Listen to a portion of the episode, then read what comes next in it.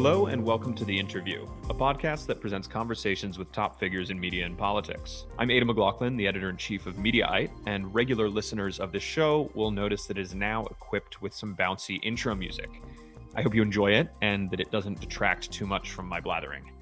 My guest this week is Chris Stirewalt, the veteran Fox News political analyst and editor who was fired from the network last month. Stirewalt, up until his January firing, was part of the Fox News decision desk, the unit that calls elections for the network. He was one of the on air faces that defended Fox's decision to call Arizona for Joe Biden which made it the first network to do so. That Arizona call, which turned out to be true as Joe Biden won that state, was seen by Trump and his supporters as Fox's original sin in its coverage of the 2020 election and the aftermath. Now, amid fears from Fox News executives about a decline in ratings and a flight of viewers from Fox News to more Trumpian networks, Stirewalt was fired. He landed as a contributing editor at The Dispatch, a conservative website. I called him up on Wednesday to talk about Fox News, the fateful Arizona call, problems with the cable news industry today, and the future of the Republican Party. Chris Stirewalt, how are you doing? Man, I'm living the dream. How are you? I'm well. I'm well. I wanted to start with a personal question. Your uh, departure from Fox News in January, after years serving as a political analyst at the network, coincided with the end of the Trump administration and the start of the Biden presidency, which if promises... you if you believe that Joe Biden actually won. So yes. I mean, yeah, if if that's if, if you believe he won. Which is shockingly, you know, apparently up for debate. Um, though we, uh, yeah, I hope hoping that we put that to bed a couple weeks ago when Joe Biden was inaugurated. But it is considerably more quiet now. I would say uh, the Biden administration is. How are you feeling now that you're out of the boiler room of the 24/7 news cycle? Well, I mean, I'm doing my best to get back into the boiler room. Uh, I think it's I think it's pretty remarkable. Uh, the 19th of January was the first day since I was 21 years old or whatever that I was not a working journalist. Right? Uh, I had the fact that I've made my living writing and talking and doing the work of uh, arranging political coverage, doing the work of election forecasting, all of the stuff that I did. You know, I I became a political editor uh, when I was 28. Uh, I'm not 28, so I've been doing it for for a long time, and I hope to be doing it again. Um, the in in whatever form, and I'm excited. To, I've signed on at the Dispatch as uh, a contributing editor, which I don't know what a contributing editor is exactly, but I know that I'm having fun hanging out with them and their project because let's face it, we've got a problem, which is in the atomized space of media, profit models in the news business. I think of myself as a journalist, but I also think of myself as somebody who's worked in the news business uh, for almost 30 years. And I can tell you that the perverse incentives of the current arrangement are really dangerous and really not healthy. Uh, and what they're trying to do with the dispatch, I really admire because whether it is fee for service uh, arrangement or something, uh, straight cable news ratings and straight clicks are a really the invitation to wickedness, the invitation to iniquity is really, really strong when your income and revenue depends on satisfying and pleasing uh, your customers at all times. Yeah, now I, I, do actually really want to get into that because that's a point that you harped on in your Los Angeles Times op-ed. Harped, harped. it got artfully, into artfully yes, constructed, dissected, sir. and analyzed, uh, and crafted a, a, wonderful argument about it. No, I, I really, I, it was, it's a fascinating op-ed, and it's about your departure from Fox News and the state of the cable news industry. And I think you, you know, pay considerable attention to the corrupt incentives that the news industry thrives on currently. And I think one of those things, whenever I try to explain cable news to someone that is not necessarily in the industry, and you mentioned it in your piece, is that producers have a minute by minute, second by 2nd mm-hmm. knowledge of what ratings are doing at that very moment. And mm-hmm. so they mm-hmm. can see what what comments, what faces, what works and what doesn't for the audience. eh, like uh, and and you you argue that those those that creates corrosive incentives like what's the argument there well so once upon a time mm-hmm. and i don't want to dwell on the past because it's not coming back uh, but once upon a time there was a broadcast and the when something was described as being mainstream what it meant was they were trying to appeal in the broad sector it was not a niche publication it was not a strictly ideological outlet. It was not just for taxidermy enthusiasts uh, or uh, you know uh, pantyhose salesmen. It was a, and if they're both, then mwah.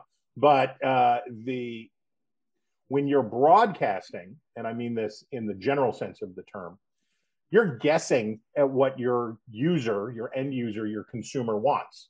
Um, your advertiser didn't know how effectively you were reaching those folks.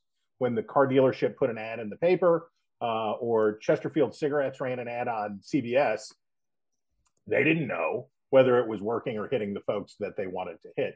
Now, with so much more data, so much more information, uh, it is possible for providers to target and know what delights or terrifies or angers their end user um, and it's not the the means of market research are very sophisticated, but the product tends to be very unsophisticated because the thing that works is palpating the fear gland, the anger gland, resentment. Those are the things that are powerful, right? Um, contentment, the, in, in a way, the most radical statement that a person could make uh, in American media today is things are pretty good. We got problems but things are pretty good. That is not going to make anybody stay. Not sellable. Right. That's not a, a, message that says everything will be okay. Doesn't match up with.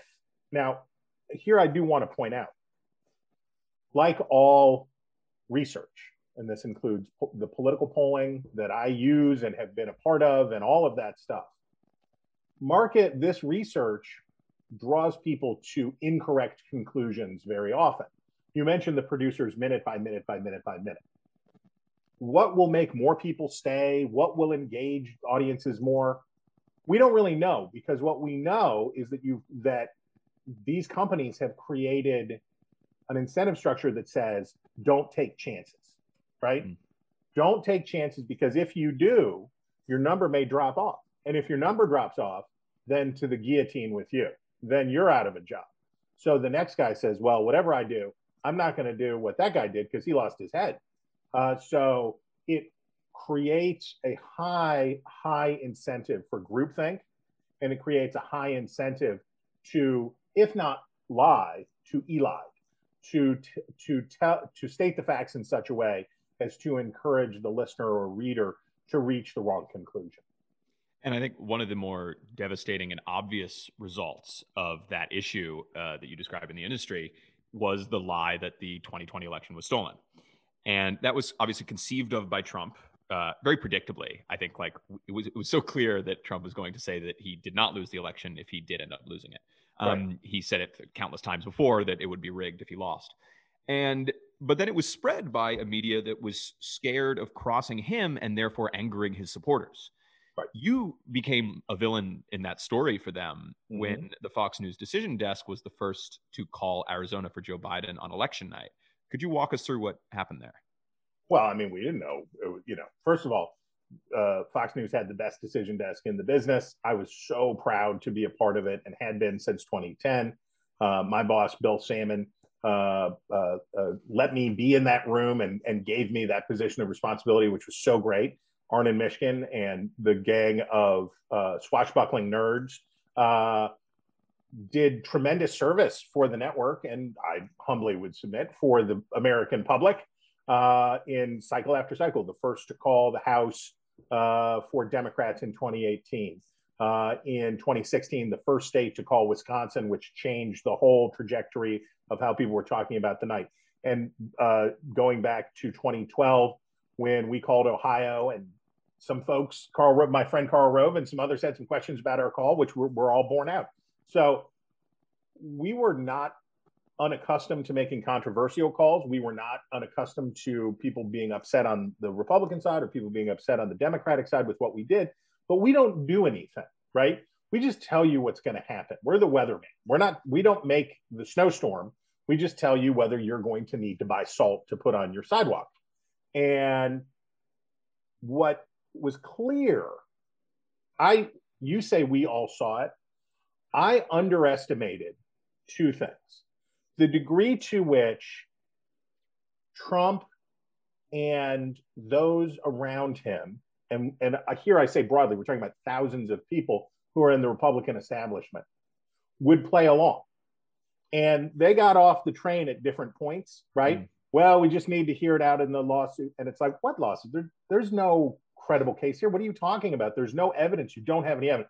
Well, we should work through the system. So they said over time. And in the time that the broad Republican establishment was going along with it. Well, we just want to see what happens. Created the space and time for Trump and his core supporters uh, to get the Stop the Steal energy going. And that's when you eventually saw all of the, uh, what's her name? Uh, Sidney Powell. Yeah. And Rudy Giuliani and all of that flummery mm the space that was created that that Republicans who were afraid to say to Trump, "You lost, get over it," because it's understandable. Not to not to digress even more, but the construct with Trump is as an asymmetrical political fighter, he relies on relied on the fact that other people would follow rules and norms that he would not, right? And what they were doing, what Republicans, a lot of Republicans were doing, is they were in the, well, let's let the lawsuits work out and there's a process here, let's see it go.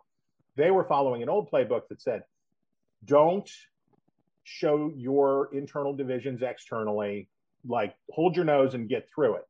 That gave Trump the time to, there's about one in five Americans, um, which ends up being a, a, a substantial chunk of the Republican Party who are who were with Trump no matter what.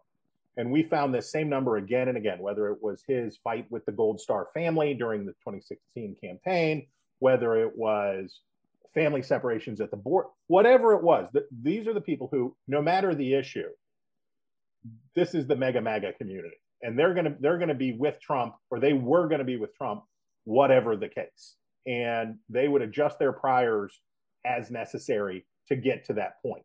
Um, we've seen in the American Enterprise Institute recent survey work on where Republicans see their allegiance. That's shifting. We're starting to see that movement again. And right now, I think there are a lot of Republicans who are so desperate for the conversation to be about something else. They don't want to admit that they were wrong. They don't want to say that Trump was wrong. But boy, I, they would love for to be talking about something else. So the so the establishment holds the door open for Trump to nudge through it and then I discovered, I don't know, we made, we called Arizona election night. Nobody made any more calls really until Saturday. When the whole um, election was called. Yeah, uh, we had already called Arizona, but we had not called Nevada. Some outlets called Nevada before we did, after we had called Arizona, but it wasn't until Pennsylvania that everybody was able to call it on Saturday. And over the span of that week, I realized that we were in a different space because if you know that the election is stolen, right? If you know that that's true, regardless of what anybody tells you, if you know the election is stolen, then what the Fox News decision desk did was cripple or badly undercut your ability to sell that narrative, right? because if you have Arizona, think about if you think about Trump on election night, uh, when he goes and gives that sort of dirge of a kind of a statement, flipping through his binder. You know, we had the most, uh, we made the most alpaca coats of any administration in history.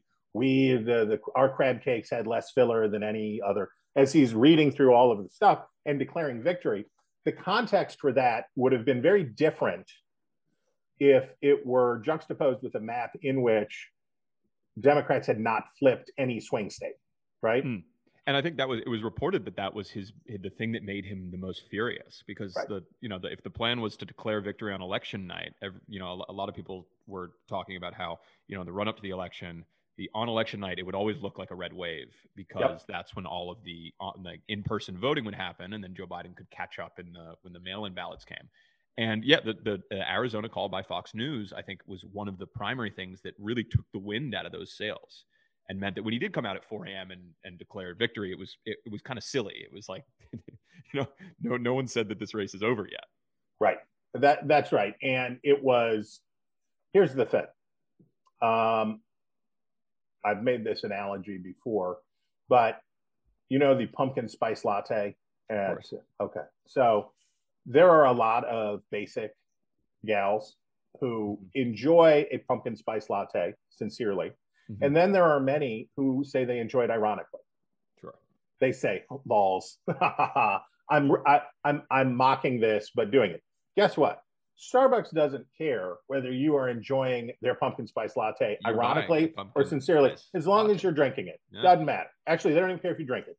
You can throw it in the trash as soon as you buy it. And that's how the stop the steal thing was. I don't know which of the people who said that the election was stolen were dupes and which were dupers, which were who were who were the cynics and who were the victims. I don't know, and it probably changed over time, right? Uh, but whether you were cynical or hoodwinked, what what we did, what we did was problematic, right? Uh, and it was especially problematic if you were cynical if you knew that Donald Trump was trying to steal an election, and we're okay with it, and there's all sorts of ways people could rationalize being okay with stealing an election. The other guys are so bad. This is a big problem we have with the catastrophization of politics in America. The, the, Flight, 93, 93 election garbage, all of that stuff, taking rivals and turning them into enemies, mm. right? Um, the damage the, the the damage there is that it creates a really evil permission structure for what you might be allowed to do on your own behalf. So if you had decided that it was good and important, in fact, patriotic for you to steal an election, then having Fox interfere with that narrative by saying, well, actually, you are going to lose Arizona. And we could have told, if you would have been there on election night, we probably could have told you, yeah, he's going to lose Georgia too, and North Carolina is going to be a tie. We could have, we could, it was knowable but not callable. Mm. We, the, the trend was present. Uh, and if you would have asked us at 11 o'clock to fill in, go ahead and just fill in the map, we would have filled it in correctly with North Carolina being right on the edge. No, who, who, who could have known? So that narrative was tremendously damaging to what Trump wanted to sell. And you can see, uh, look, it would some it would it would have worked out in some other way. What is Winston Churchill's line? uh, God protects drunks, children in the United States of America. Um, the uh, it's possible that somebody it would have worked out some other way, but let's just say by Friday things would have looked very different if no other if if no one had called anything, right? Mm. If the map was static and it's pretty close, and pretty soon Republican heads start nodding like, well, I mean, maybe we should go to the state legislatures. This is very, this is getting very unusual. Maybe we should do something different here. And the important thing was to not do anything different, right? Mm. Not to get weird, not to change the process, but to stick to the process. And I think uh, I'm, I'm glad to say that we made that work a little easier. Yeah, I agree. And, you know, I think one of the, the fascinating things that happened was, you know when you when you made that call it was perhaps it was controversial within within the Trump campaign and I think what you saw you know the what you picked up on on you know if you're if you're a cynic um, this you know that a call like that challenges the entire attempt to to steal an election. On the other hand if you're one of the people that's being duped by this these false claims that an election is being stolen and you genuinely believe an election is stolen yeah yeah yeah. a logical conclusion of something like that is what we saw at the capitol on january 6th where you have a group of people that believes that an election has just been stolen and is about to be certified and they take actions into their own hands and ransack the Capitol and, and if you violent if, attack. If you believed what Donald Trump had told you, then storming the Capitol was not just correct. A logical conclusion. yeah. But your patriotic duty. Yeah. Right. If yeah. you believed what Donald Trump told you, then it, it's sort of like over many years of the, I'm uh, I'm from West Virginia. Over many years of dealing with people who are catastrophizing our politics to an excessive degree and it's like the deep state or the NSA. Not, I'm not discounting these as real problems or real concerns or that hmm. inquiry in these areas is not legitimate. But you get to a certain point when people are talking this stuff, and you say, well, if that's the case, I'm moving back to West Virginia. I'm going to plant turnips because they got enough vitamin C to avoid scurvy, and we're just going to have to wait it out because it's too late now, right? It's the revolution uh, should should be upon us. If you believed that shadowy forces allied with communist and socialist dictatorships had stolen the United States election to give it to the handmaiden of Beijing, Joe Biden, so that he could destroy the United States from within, I guess you better get busy then, right? I guess you better get out there. Exactly. And that's that's the that's the sad part here is that for we hear a lot from the Trump folks about you. Well, you're insulting 47 million Americans. Well, let me tell you, of those 47 million, we know that a lot of them voted for Trump for one reason. He was not Joe Biden. They were going to vote, and they voted for Trump because they weren't going to vote for the Democrat, period. That's the preponderance, right? Now, there is a cult of personality on the populist right around Donald Trump. How long that lasts, how big that is, how potent, the reason for real concern among Republicans is because of our terrible, terrible, terrible primary election system, our poisoned primary election system. That's going to have throw weight. And we're going to see in the 2022 elections can Donald Trump Jr. or whomever, right, go to your district or go to your state and deliver on the threat. Mm-hmm. If that's true, if that one in five Americans stays attached to Trump and stays a motivated primary voter, you will see the Republican Party break, right? That that becomes the break. I doubt that's what happens because like Pat Buchanan, like his other predecessors on the populist right, those things, the temperature generally comes down, right? Mm-hmm. Uh, populist revolts have their effect. Bernie Sanders' populist revolt on the left had its effect in changing what mainstream was for Democrats. Populist revolts have their effect. And I expect that among Republicans, the number of people who are committed to stop the steal level magadom will decrease over time. But if it doesn't, and they remain a, a potent force, they're going to have Senate primaries in Ohio, in Pennsylvania. Uh, Marco Rubio is going to be hiding in a hurricane shelter in Florida, hoping that he has uh, avoided Ivanka Trump. There's going to be all, all of this is going to play out if the nationalist populist wing of the Republican Party can deliver results in that midterm primary set, then the Republican Party may be headed for final rupture. Yeah. Now, I, I do want to uh, to get to that at some point. I want to talk about the, the future of the Republican Party, but just to to uh, go back a little bit to the, the, the Arizona decision at Fox News.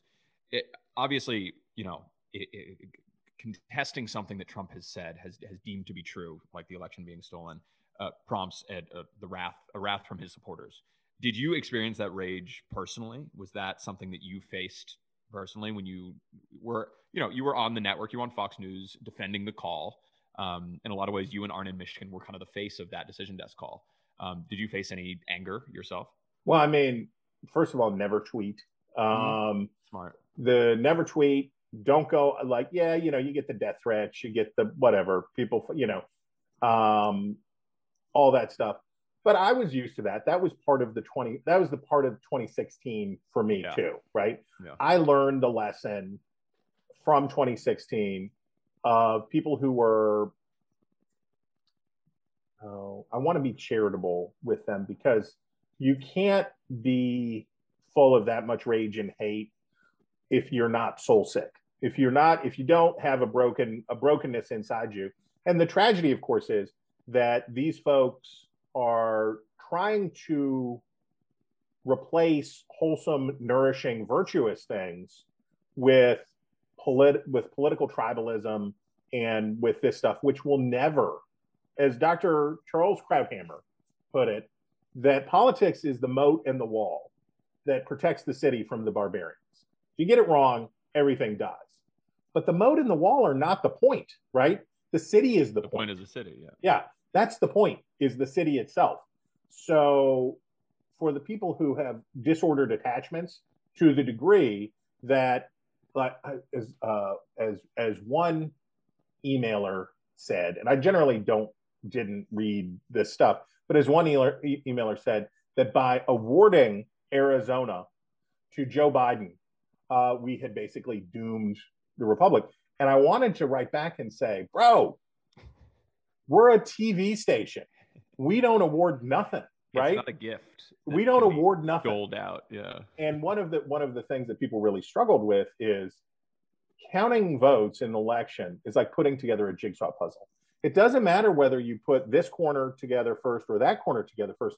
The number of pieces remains the same, and you can put them together in any order that you want. So, well, there's this assumption that like the momentum of calls adds up to a result in an election. That's right. And I think like Trump has made that argument himself. He said, you know, we were we were winning on election night, and then suddenly all these like all these numbers came in. They oh, suddenly appeared. Look at that. Like, that's people, votes being counted. people were citing. Can you believe that there was one precinct in Philadelphia where Trump only got two out of ten thousand votes? I was like, yeah, yeah. I, I can I can totally believe that that that yeah. is true. So uh, look, one of the the benefits out of all of this, and I'm not trying to be Pollyanna here, um, but one of the benefits, if you look at the Annenberg Constitution Center uh, or the Annenberg Center's Constitution Day study that they do every year to survey Americans and ask them about their basic civics knowledge. How many justices on the Supreme Court? Can you name them? Blah, blah, blah, blah, blah. Over the past several years, there's been a quantum leap in people's understanding and knowledge of the American system of government. And this is a, we've been living through a constitutional stress test. We've been living through a profound challenge to our small r Republican system of government, has been under sustained attack, mostly from Trump, but some on the left too, right? Is this Constitution? Is this uh, Electoral College? Is this two senators a state visit? Maybe we should throw all of this stuff out and have a majoritarian country. Uh, if I can get to 50 plus one votes, then I should be able to do whatever I want. We've been through these moments before. We've lived through them before. Our constitutional, our American system of government comes under fire with some historical frequency, about once a generation, in fact. Um, the good news is that, as that Annenberg study reflects, people's awareness, you, you run two impeachment trials in a year, people are going to get to know the Constitution better. You talk about the Electoral College in the way that we have, people are going to get to know it better. And my belief is that another generation of Americans is being equipped to resist tyranny again, right? That that once again another generation, people your age, younger Americans have been equipped like, okay, this is why the founding fathers said and did the things that they did. I don't ever want to hear anybody talk about national popular vote after this. You think if you thought that was bad, imagine what Donald Trump would have done if there was one number. There weren't 51 numbers, but if there was just one number and just one entity in charge of counting those votes. Nellie bar the door. That is that is that is a tyrant's delight. Yeah. So all of these things, this has been a great education and equips another generation of Americans to protect liberty.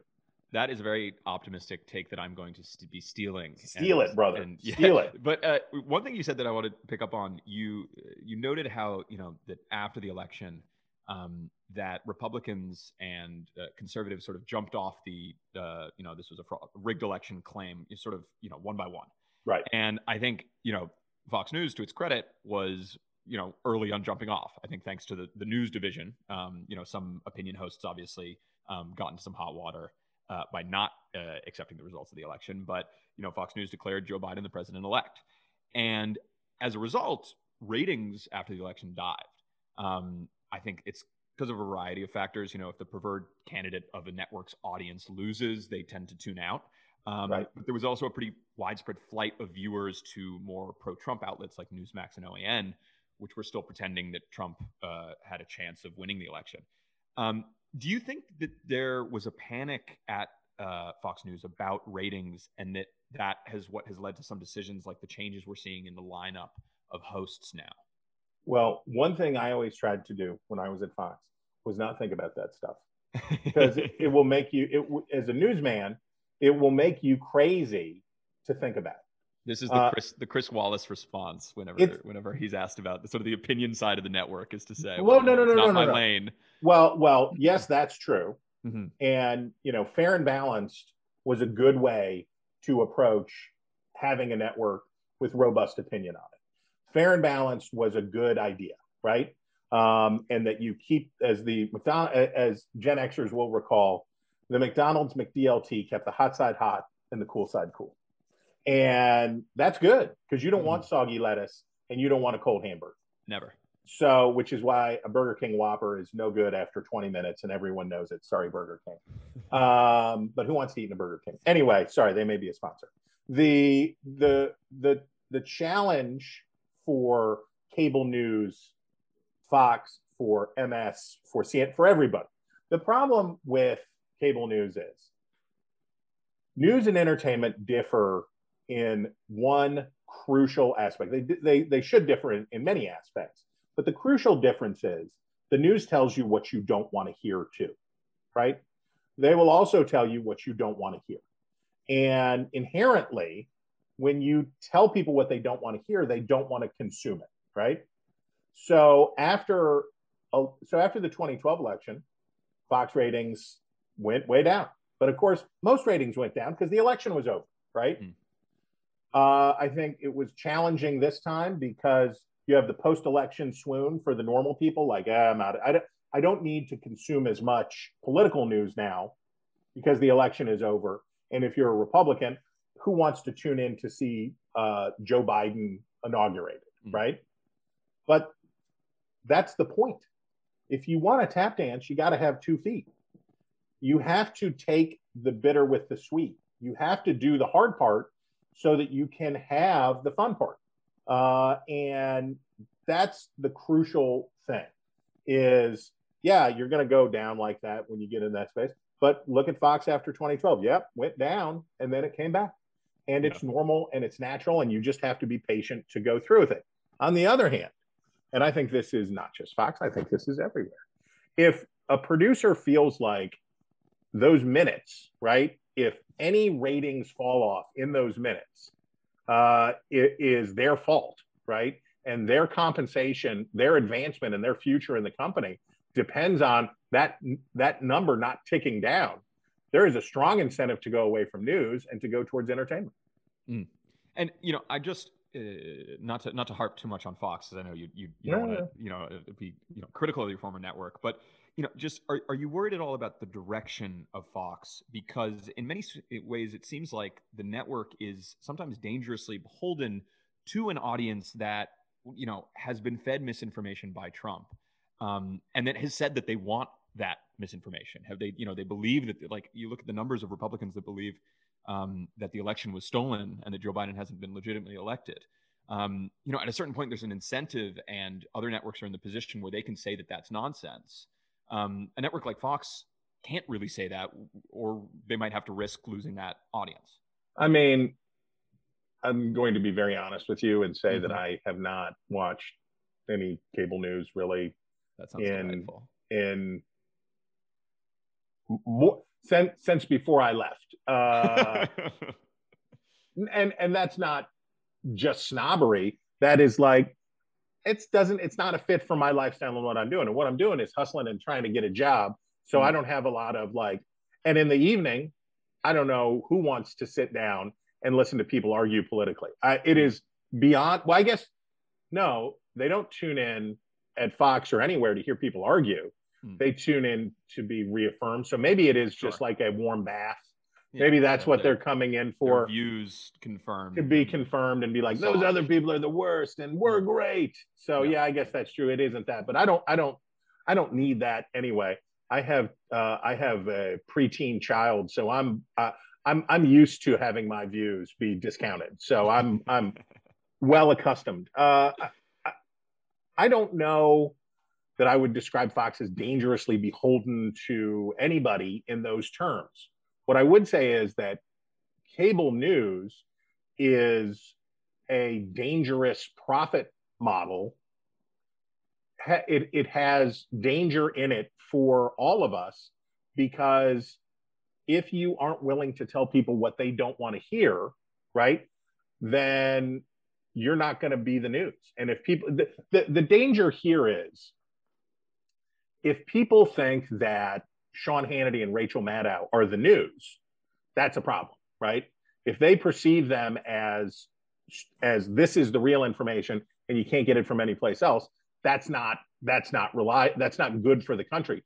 Um, if you can go through your day, your whole day, and live in a climate controlled bubble where you never hear anything that that interferes with your worldview, if you are constantly confirmed, if your Facebook if your Facebook feed, if what you watch, what you listen to, you can skip like a water bug across the day and never have to face any challenging truths, never have to face anything hard. And that's just as true for if you want to live in a climate controlled world on the left or the right, you can do it.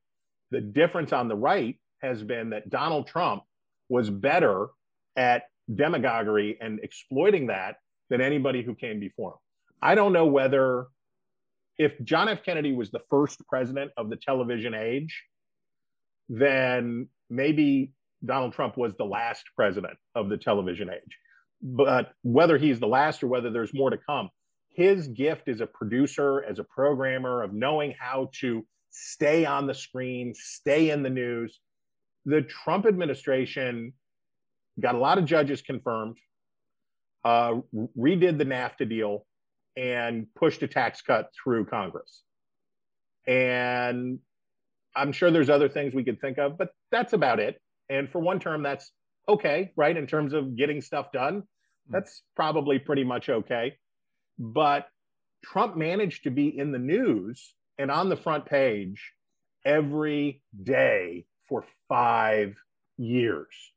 And whether it was CNN treating him like the lost Malaysian airliner, or whether it was uh, Fox with minute by minute coverage of, you know, Fox did a lot of what MSNBC had done with Obama. Remember when uh, on MSNBC they used to have what was the soup in the White House mess, and it was like, Chuck Todd, love you, but I do not care.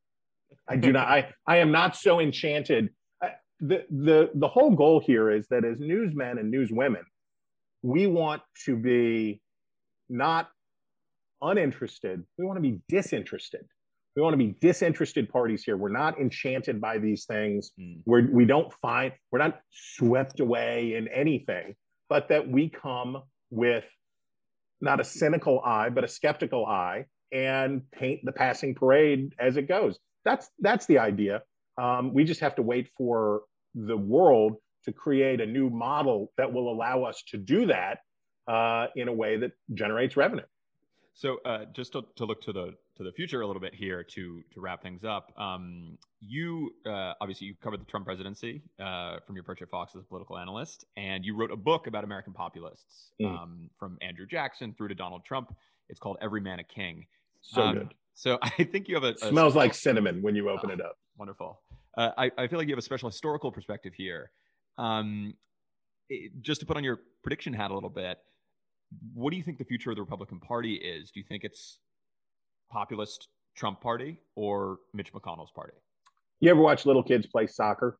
I have, yes. I was once a little kid that played soccer. And they run in a clump, uh-huh. and they all go over here, and then yeah. the ball squirts out, and then yep. they go run down the field. Mm-hmm. Um, Democrats did that with Bernie Sanders in the 2020 Democratic primaries. Green New Deal, democratic socialism, rah rah sis boom bah. And then in you can take in um, uh, Kamala Harris just as one example. Starts far left populist, and by the end is like, you know what, that old Joe Biden, he's okay. I like his corporate approved, moderate, mainstream, democratic, blah blah blah from Delaware. Um, the secret is the Republican populist right is so crowded. I mean, Josh Hawley is like climbing over Ted Cruz's back, and they're just all over there, right? there is such a swarm, an entanglement of these people who believe that that's what the future is. So take Nikki Haley, for example. So she did a great piece, uh, or uh, Tim Alberta did a great piece about her for Politico, where she re re re reinvented herself this time as lamenting having not been tougher with Donald Trump. So you're going to have the main clump over here, and then you have Haley and whoever breaking away because they see the ball moving in the other direction. I don't know what the conventional wisdom will be until we get out of 2022, because the ability for the populist right to defeat Mitch McConnell, if we remember 2018 and Steve Bannon and Donald Trump were going to break Mitch McConnell's back and the Republican establishment, old school, will be defeated. They were over. They were bubkiss. They got nothing. And McConnell held serve and, and won those primaries and won the Senate or kept the Senate. The who who wins and who loses in these races. You tell me who the Republican nominees are. If if Jim Jordan is the Republican nominee in Ohio, right? Uh, if the if if it's Lou Barletta or some Trumpist in Pennsylvania, and that's the direction the Republican Party is going. If they win seats, then you'll see Nikki Haley run back into the. She'll be like, "Oh, hmm. actually, now that you mentioned it, I want to be back." Because what we forget is cowardice is is is the driver here, right? These are people. It wasn't like everybody in the Democratic Party said Bernie was right. They said, "Oh, I don't want to upset any of his supporters like Hillary did, so I'm just going to suck up to them." we don't know what the conventional, what the received wisdom is. So here's your formula. You can you can test me on this uh, in three years, which is whatever the perceived wisdom is, was where they will all clump up, right? Mm-hmm. Uh, with uh, Josh Hawley's brill brill Brylcreem freshly in the air, they will clump up over here, and then the right place to be will be right over here. It will be and that's why I think don't sleep on Mike Pence uh, as a as somebody who could be a few who could be mainstream, acceptable, have some cred with all but the people who said they wanted to hang him. Uh, that that old thing, and even some of them will forget. And this is the last thing I'll say about it. Never underestimate the fickleness of the American electorate. The same people who said, who vigorously defended the invasion of the Iraq War, cheered for Donald, some of the same people who did that cheered for Donald Trump when he said that George Bush was an idiot for invading Iraq, should have taken the oil, and should have been impeached for it. They didn't care about being consistent. They didn't care about whatever it is. They wanted to win. And as we live in a country where more and more people are, they're analysts themselves, they're trying to vote strategically. I'm going to vote for Biden because I think he has the better chance to win. as we live in a country with more of those people, the value of being seen as a winner is going to go up. So they'll be fickle and they'll follow around and they won't care if voting for this person is actually against Trump or for Trump or whatever, because they'll just smooth their memory out into a nice, happy place where they were right the whole time. I think that's a good place to end it, Chris. Thank you so much for joining me. you bet. Thank you. Thank you for listening to this episode of The Interview. Please subscribe to The Interview on Apple Podcasts or Spotify, and check out coverage of my conversation with Chris Stirewalt on Mediaite.com. We'll see you next week.